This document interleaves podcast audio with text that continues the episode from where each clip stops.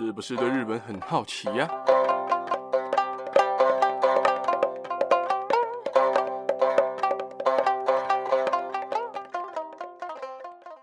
？Hello，大家好，我是中秋吃烤肉吃到怕的八格阿肉。中秋连假刚过，不知道大家吃烤肉吃的怎么样了？反正我是吃到有点害怕了，可能半年内都不会想再碰烤肉了。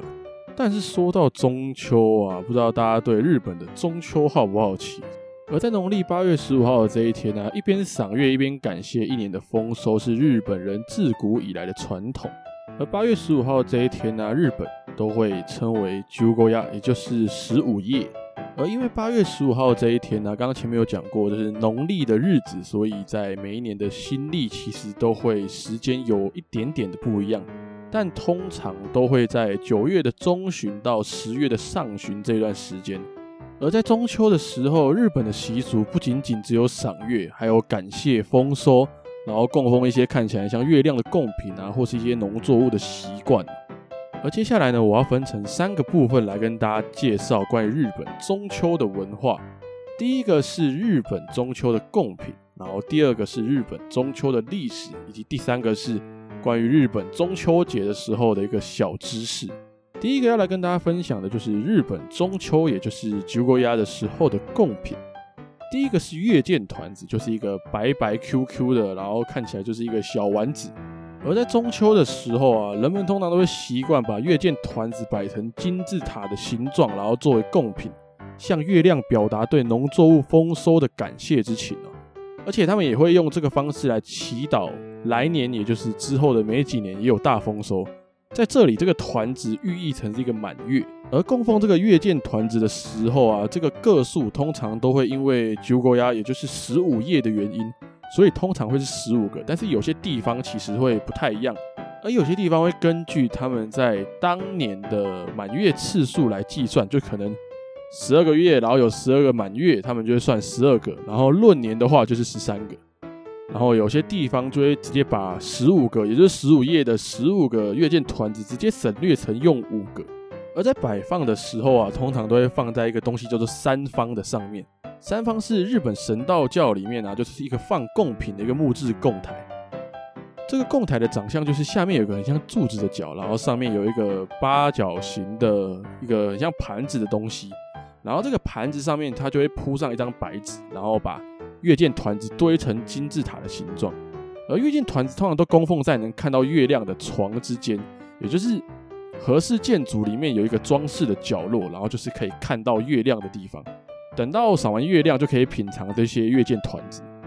而再来，他们会供奉芒草，因为芒草的茎啊是中空的，据说啦，据说是神灵依附的对象。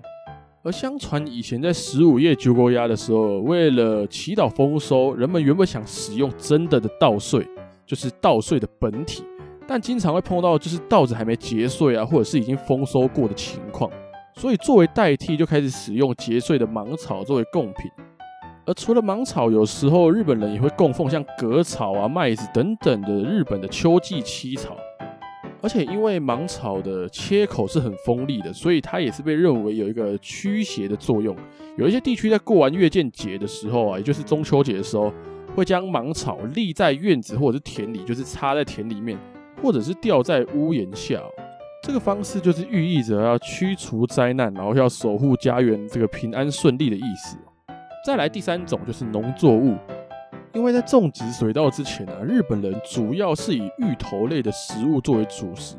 所以在十五夜还有一个别称叫做芋明月，日文叫做 imomegets，它的寓意就是庆祝芋头类的农作物丰收，然后人们就会供奉芋头啊，然后栗子啊、毛豆啊等等刚刚收获的农作物，就是要为了表达说丰收的感谢之意。当然，供奉的食物在过完十五夜就会吃掉。啊，有种说法就是通过吃掉这些贡品，就会得到健康跟幸福。而跟各位讲完了关于日本中秋的贡品之后啊，要来跟大家讲讲关于十五夜跟月见节这个历史。十五夜跟月见节都是日本的传统文化，然而这样的文化是从什么时候开始的，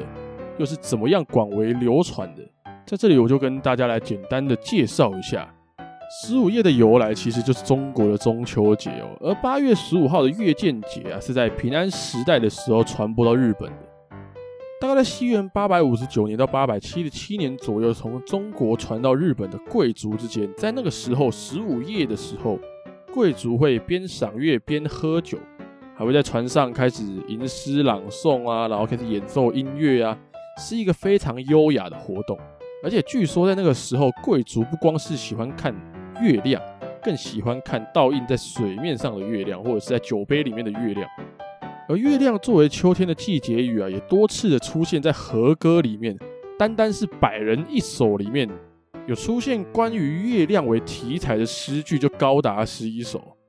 不过，普通老百姓开始庆祝十五夜，也就是九五夜的时候，也就是进入江户时代以后的事情。平民百姓也不是像贵族那样只是赏月啊，更多的是庆祝丰收。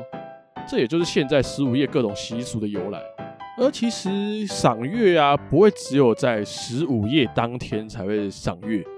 在日本还有两天跟十五夜被一并称作为三月见。第一个就是十三夜，第二个就是十日夜。因为季节的原因呢、所以在十五夜的时候通常会都会下雨，然后看不到月亮的情况其实蛮常发生的。遇到这种情况，人们就会选择在十三夜或者十日夜的时候欣赏月亮。而且据说啦，看完这三天的月亮会有好事发生。而十三夜是什么时候？十三夜是农历的九月十三号到九月十四号的夜晚。相对于从中国传来的十五夜啊，十三夜其实才是日本的传统习俗啊。刚刚前面有讲到，十三夜是农历九月十三号到九月十四号的夜晚。而在这一天呢，通常会供奉栗子跟毛豆等等的农作物来庆祝丰收，所以也经常被称为栗明月或者是豆明月。而且据说十三夜的月亮其实是很漂亮，仅次于十五夜当天。在日本，月见赏的不仅是八月十五号，也就是十五夜那一天的中秋明月，也包括了一个月之后到来的十三夜。自古以来，日本人就很珍惜十三夜的赏月活动，在。过去啊，如果只看了十五页或十三页其中一个月亮，就被称为片月见，意思就是你只看了一半的月亮，这样会不太吉利，就跟我们比月亮会被割耳朵那种感觉是一样。而十日夜呢，是农历十月十号的晚上，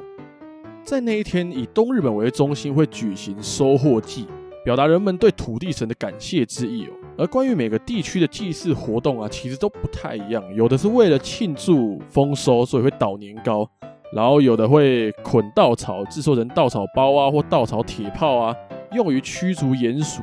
还有一些地方会给守护农田的稻草人献上贡品。而且十日夜这一天呢，还被称为田神归山日。田神是什么？稻田的神，归山的日子。所以有很多地方啊，都会赶在这一天之前就结束他们的收割活动。再来好好的赏月，而说完了关于日本中秋，也就是月见节跟十五夜的由来还有历史之后，最后第三点想来跟大家讲的就是关于日本中秋的一个小知识。刚刚前面讲到了有一个贡品叫做月见团子，还有芋头等等的这些贡品，而关于这些贡品，其实有一个小小的蛮有趣的一个习俗啊。大家不知道有没有听过，叫做月见小偷，就是在十五夜当天，就只有那一天的晚上，你可以随便拿取贡品，就是小朋友可以去偷别人家的贡品，就是月见团子啊、芋头啊那些农作物啊等等的。有些地方会认为这些食物、这些贡品被拿走，就代表月亮确实收到了贡品，所以在那一年，在接下来的那一年也都会非常的幸运。而且可能会过得非常的顺利，所以在那一天，小朋友偷那些贡品，在当时在之前呢、啊，可能是不犯法，但在现在可能比较少了。毕竟现在偷东西就是一个犯法的行为，所以这个小活动稍微有比较少了。但是我相信，在日本的一些偏乡的地方啊，或者是一些比较乡下，然后比较传统的村庄。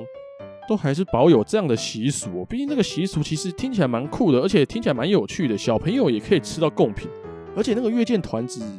感觉也蛮好吃的。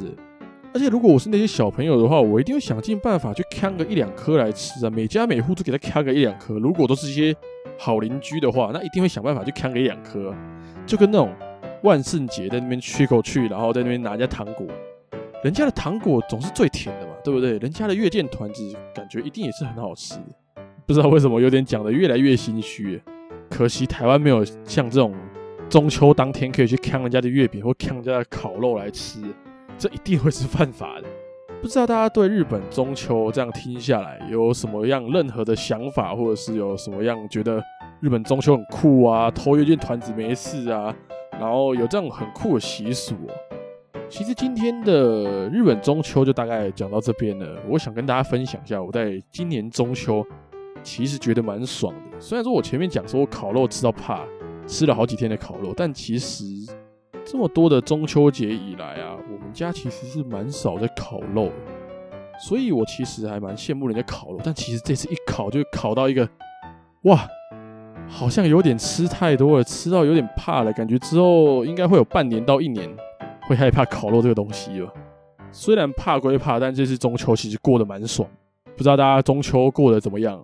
那今天的故事就大概讲到这边。最后一样，如果你或你的家人朋友们对日本文化有兴趣的话，听完这一集不妨订阅、关注、分享给你家人朋友们，才会在之后每一集上传的时候，可以在第一时间就收到通知。之后也会有更多的日本文化分享给大家。那今天就先讲到这边喽，大家拜拜。